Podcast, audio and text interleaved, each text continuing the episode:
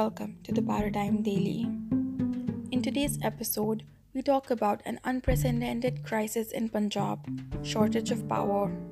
This month, the land of five rivers faced yet another crisis, this time related to electric power.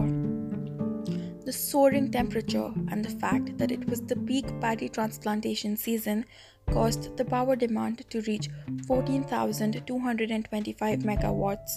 However, the Punjab State Power Corporation Limited P S P C L could only supply twelve thousand eight hundred megawatts, with a gap of one thousand four hundred twenty-five megawatts, triggering almost fourteen-hour power cuts in the domestic sector.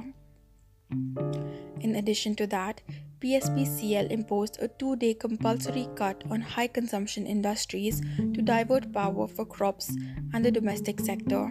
Moreover, running of air conditioners in government offices is also banned. The timing was previously curtailed from eight a.m. to two p.m. because of the shortage.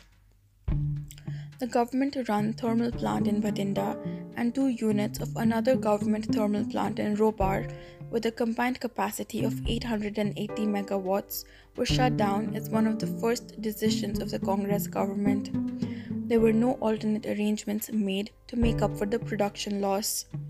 Furthermore, P S P C L's plan to install a one hundred megawatt solar plant at Bathinda Thermal Plant and a proposal to convert a unit of Bathinda Thermal Plant to process biomass fuel using paddy straw got rejected by the government. A unit of private T S P L power plant at Talwandi Sabo has been shut since March eighth, needing repairs. Former P S P C L chairman Baldev Singh Stra expressed his surprise at the unit being shut for four months, blaming faulty power purchase agreements.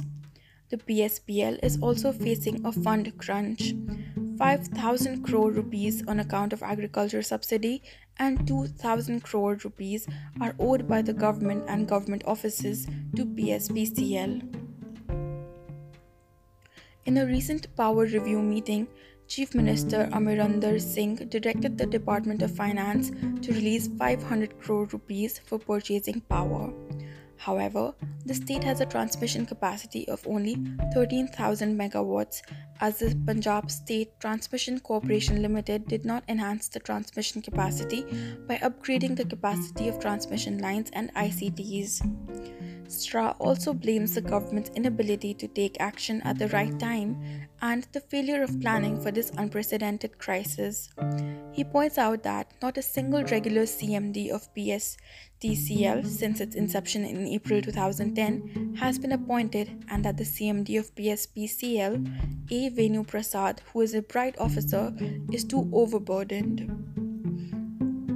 A. Venu Prasad, though, blames the failure of the Talwandi Sabo power plant and the hail- hailstorm between June tenth and June fifteenth. He also talks about how the water level was going further down in the state and more power was required to pull out water from the deep bore wells, claiming the government was committed to supplying power and they had already started purchasing power from outside to tide over the crisis. Industries were shut for two days and the domestic consumers had to face long cuts.